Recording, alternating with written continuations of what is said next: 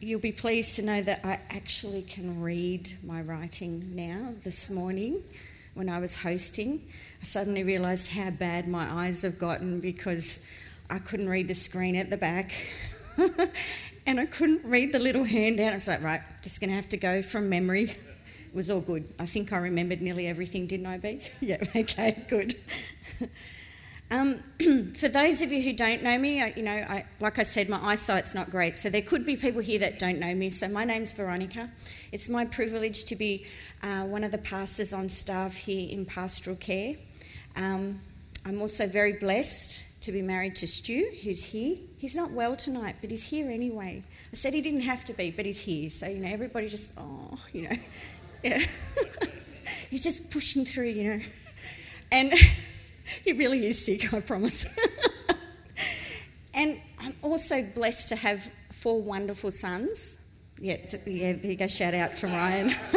Ryan will say he's a favourite, Sean will say he's a golden child. I'm not sure what Connor will say. The firstborn, yeah, that's it. No other than the firstborn. A shout out to the firstborns. and and where's Cody? He's there as well. cool. And I have one beautiful daughter in law, and hopefully I'll have another one soon.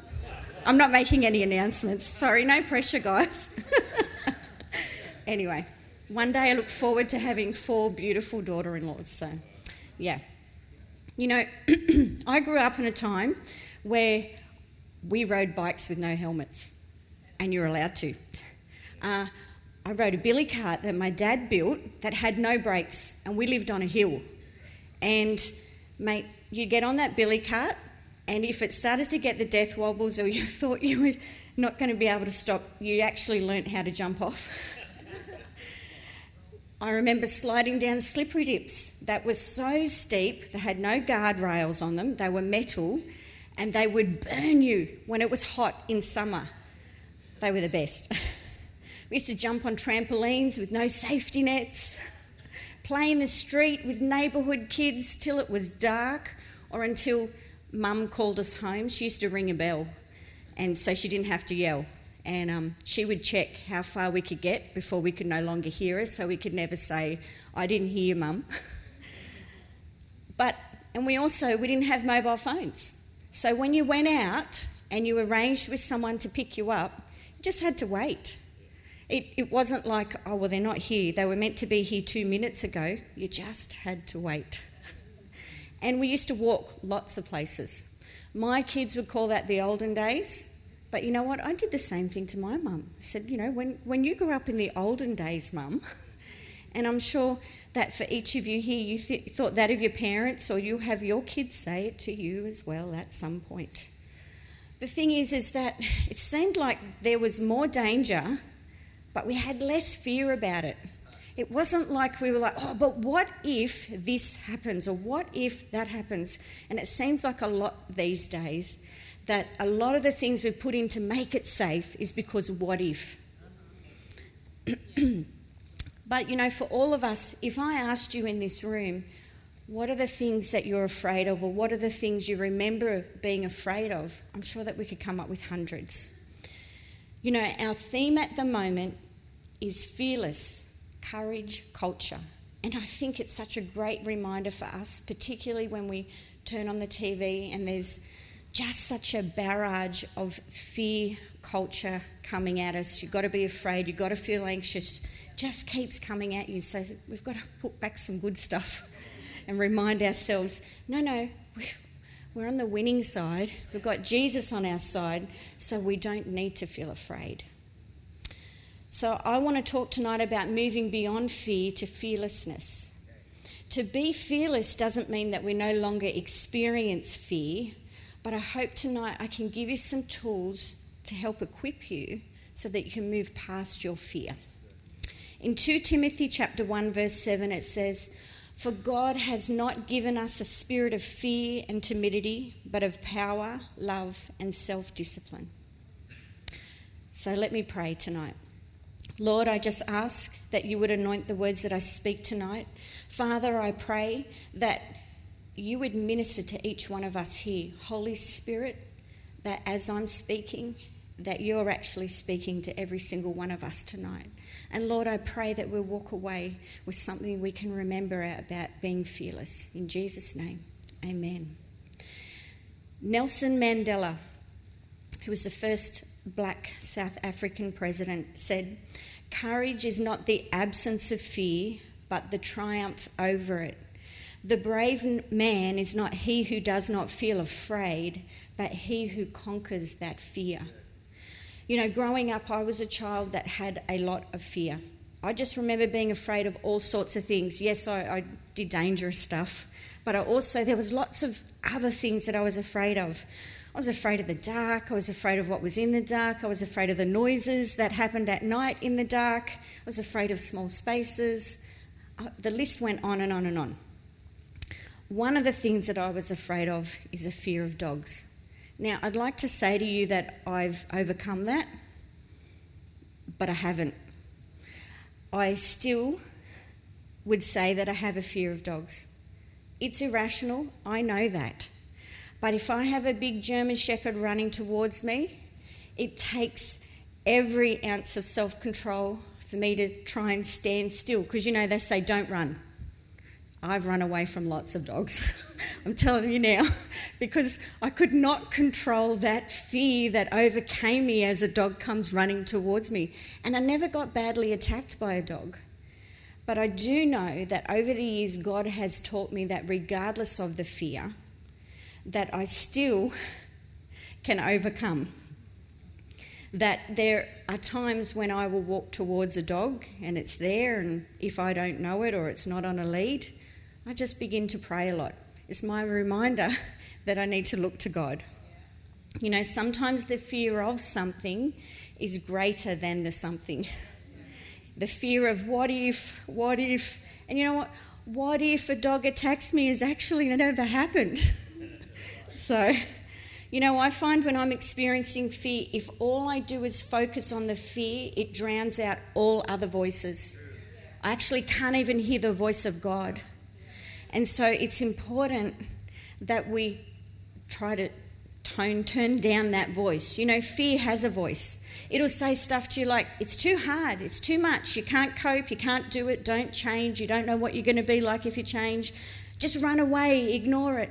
It says all of those things. And I'd say that for most of us, when fear begins to speak to us, that it says a lot of the same things, which tells me that it's more than just in our heads. that there's probably a spirit attached to that as well. But you know, courage also has a voice. And if we want to overcome fear in our lives, we need to listen to what courage has to say. You know, after Moses passed away, um, God began to speak to Joshua.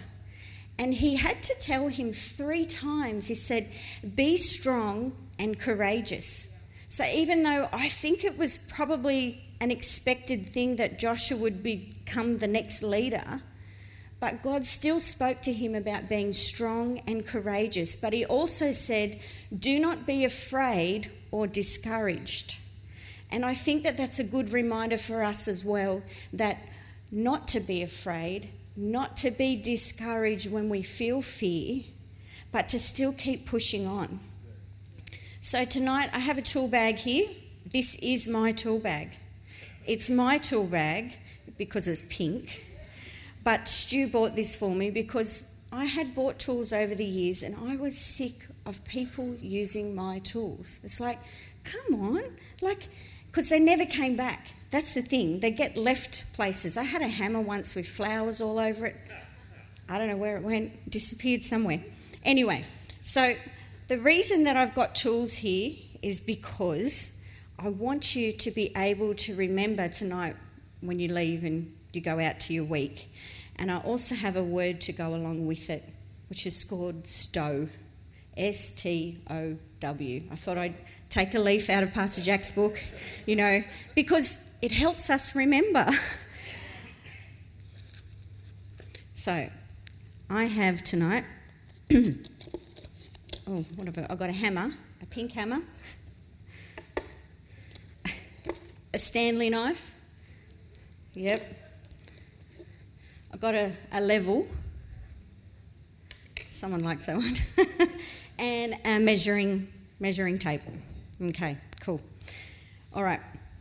Do you know that your biggest breakthrough is actually on the other side of fear? Sometimes we allow fear to stop us, but if we just realize that if I push through that fear, I'm going to see a breakthrough on the other side of that fear. Our biggest healing is on the other side of fear. In Deuteronomy chapter 30, verse 11 to 15, it says, This command I'm giving you today is not too difficult for you, it's not beyond your reach. It is not kept in heaven so distant that you must ask, Who will go up to heaven and bring it down so we can hear it and obey? It is not kept beyond the sea so far away that you must ask, Who will cross the sea and bring it to us so we can hear it and obey? No, the message is very close at hand. It is on your lips and in your heart so that you can obey it. Now listen, today I am giving you a choice between life and death between prosperity and disaster. Even when we feel afraid, we have a choice. We can choose to focus on the fear, or we can choose to focus on the one who is greater than any fear that we have. So, the first tool I have tonight, which is the, also the word S, and actually really cool, it's a Stanley knife as well, and that just was a coincidence. it's about shaping your worries into prayers with the Stanley knife, you use it to shape things, to change the shape of something. So, when we shape our worries into prayer or when we spend time with God, He can begin to cut things off our life that perhaps shouldn't be there. In Psalm 19 11 to 14, in the message, it says, There's more. God's word warns us of danger and directs us to hidden treasure. Otherwise, how will we find our way? Or know when we play the fool? Clean the slate, God, so we can start the day fresh. Keep me from stupid sins, from thinking I can take over your work. Then I can start this day sun washed, scrubbed clean of the grime of sin. These are the words in my mouth. These are what I chew on and pray. Accept them when I place them on the morning altar. O God, my altar rock. God, priest of my altar. When we spend time with God, when we, we need to be in God's presence because we need to be before we do. It's out of spending time with God that our doing happens.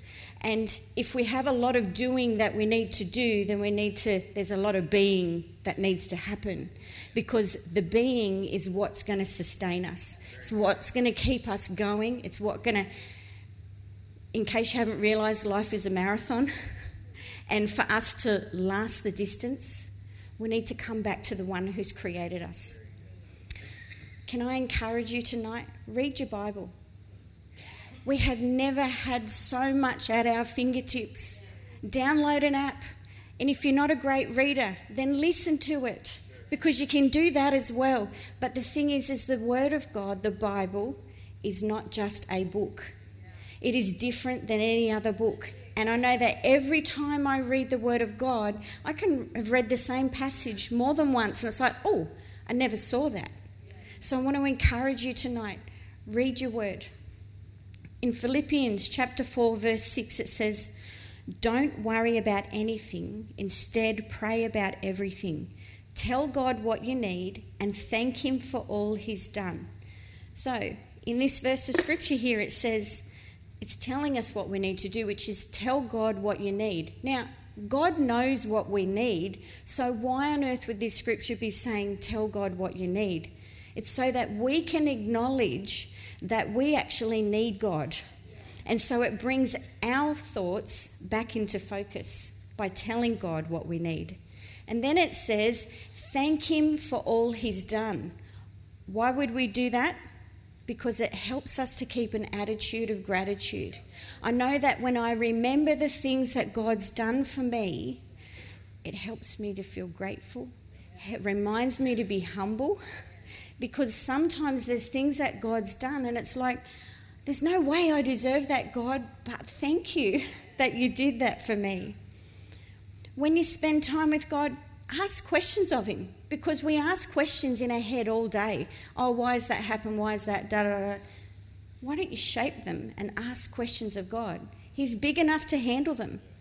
but remember to listen for the answers because God will answer the questions that we ask. We just have to wait and stop. The things that you find yourself worrying about, shape them into a prayer. When you find yourself worried, why don't you say, God, why am I so worried about this? And then what you can do when He answers you, say, Lord, I place this worry into your hands for you to carry for me. You know, sometimes we cannot even be aware that we're worrying, but pay attention to your body because your body will tell you if you're worrying. Sometimes it'll be in your shoulders, sometimes it'll be in your stomach. You know yourself, so listen to your body as well. And the Word of God is clear of how we're meant to think when we're worrying. It says just choose to think on what's true and honourable and right and pure and excellent and worthy of praise. I want to encourage you tonight to keep coming to God because He knows you better than you know yourself. The second tool I have tonight is a hammer. And I've realised that that is the second word as well, which is thoughts. Now, this hammer, I'm told, and I have seen it happen, oh, it's not just from Stu telling me, that a hammer can hammer stuff in but it also can take stuff out. And for us, sometimes we need God to put some thinking into our heads, but we also need Him to take some stuff out at times. In Philippians chapter 4, verse 6 to 9, it says, Don't worry about anything. Instead, pray about everything. Tell God what you need and thank Him for all He's done. Then you will experience God's peace, which exceeds anything we can understand. His peace will guard your hearts and minds as you live in Christ Jesus. And now, dear brothers and sisters, one final thing. Fix your thoughts on what is true and honourable and right and pure and lovely and admirable.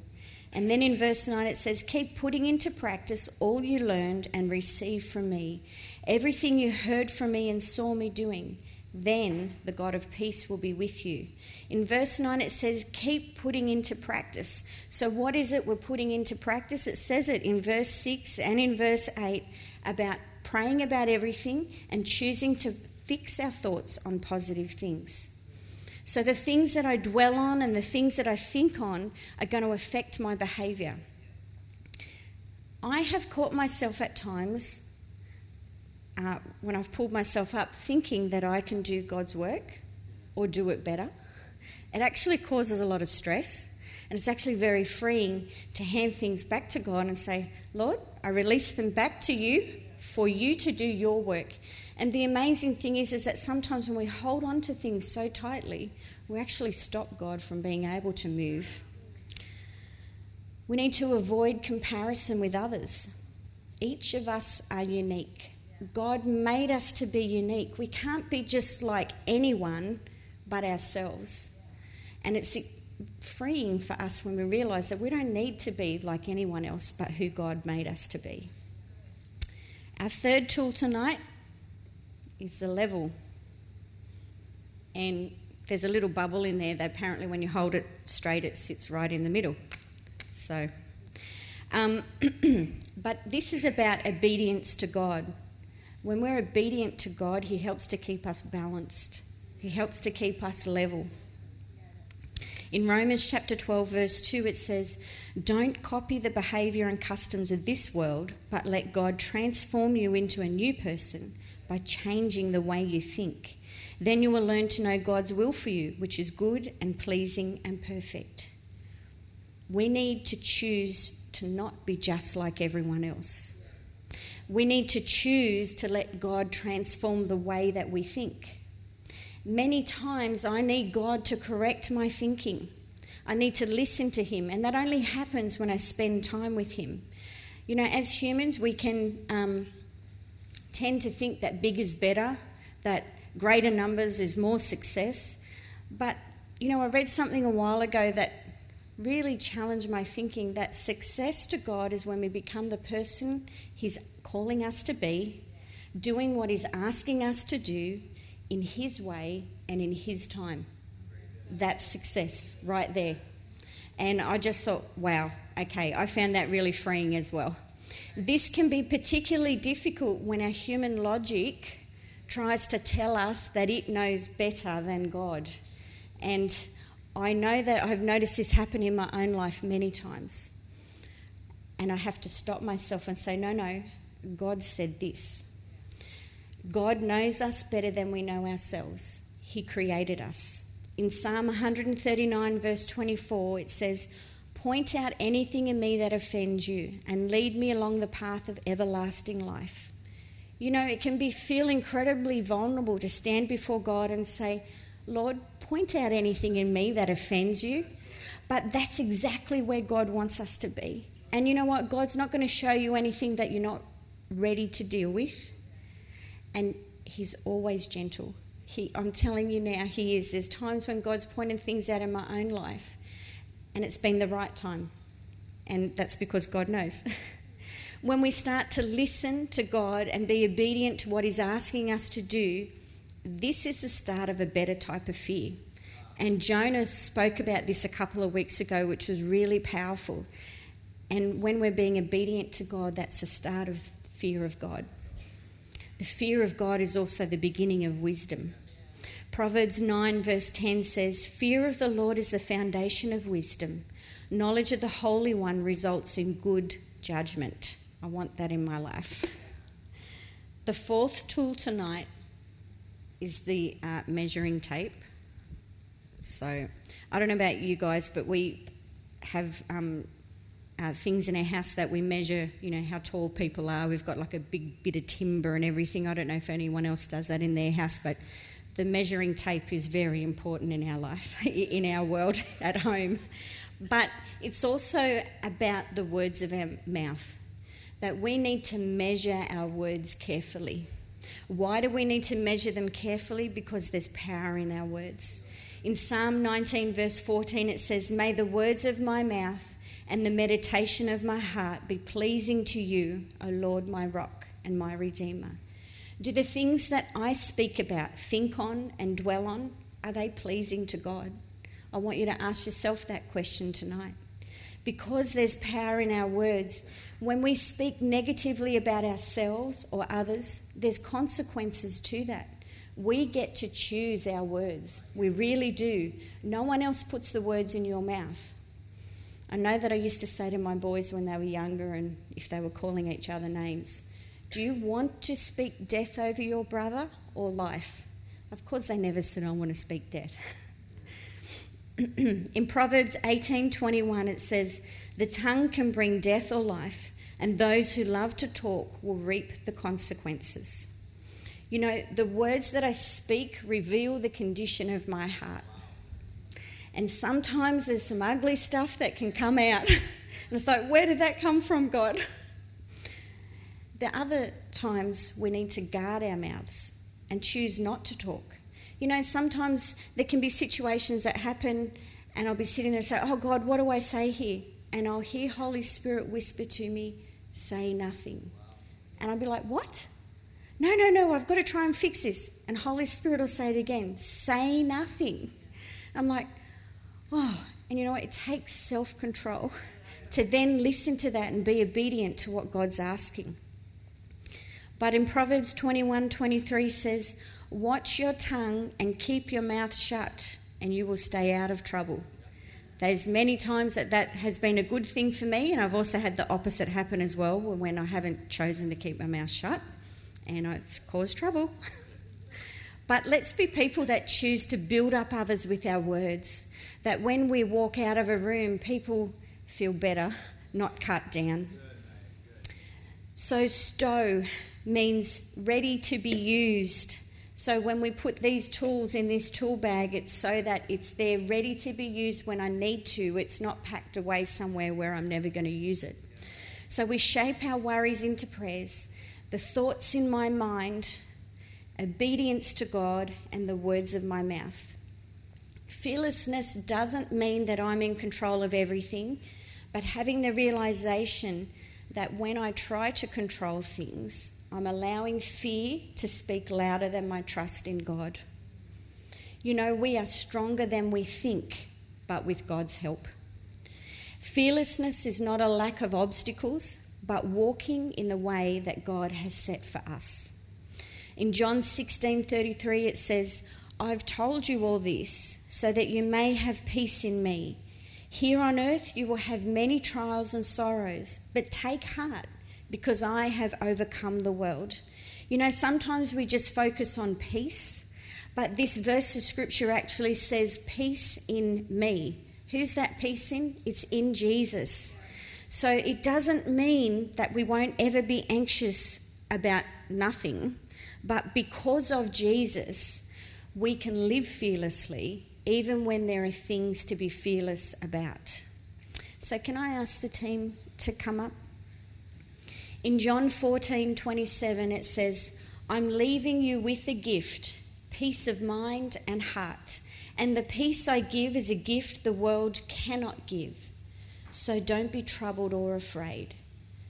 Peace of mind and heart, that is a gift, something the world cannot give you. It doesn't matter how much shopping you do, how much exercise you do, how much food you eat. When you keep trying to replace what God wants to give you, which is peace of mind and heart, that also doesn't mean that if you're struggling with anxiety or fear that you don't have enough faith. It doesn't mean that you're not trusting God enough. But I want to pose a question to you that what if anxiety was a catalyst to bring you closer to God? What if when you begin to feel afraid that it reminds you to come back to God? For myself, there's so many aspects of my life that are beyond me that can cause me to feel anxious or afraid. But I know now, and I begin to put this into practice, that when I begin to feel afraid, it's my reminder to come back to God, that I need to depend on Him, that it's not by my efforts, but by His presence. So tonight, can I ask you all to stand with me because I want to pray for you tonight. I realize that in a room this size that we would all have many different things that either make us anxious or make us feel afraid.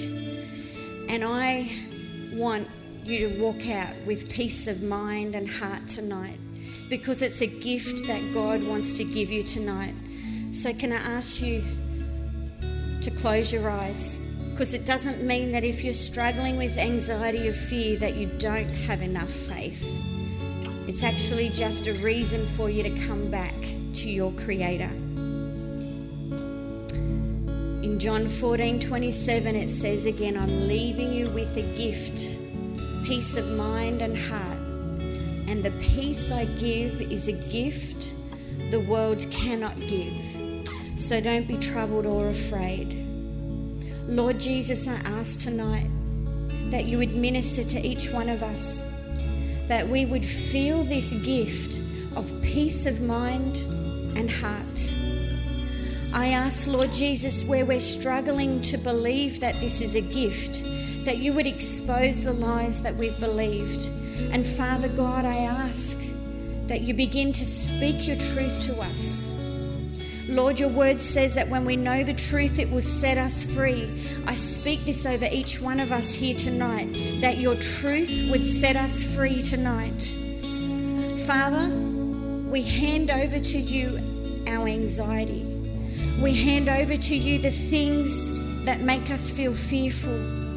Lord, we hand over to you our troubles. Lord, we hand over to you the people that we're struggling with. We hand over to you the situations that are weighing us down. We hand that to you now. And Lord Jesus, I ask that you will show each and every single one of us as we hand those things to you what you're going to do with them.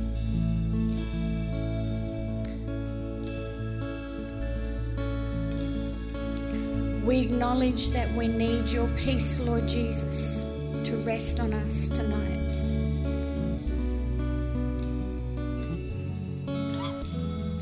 God, let us not walk out of here unchanged tonight.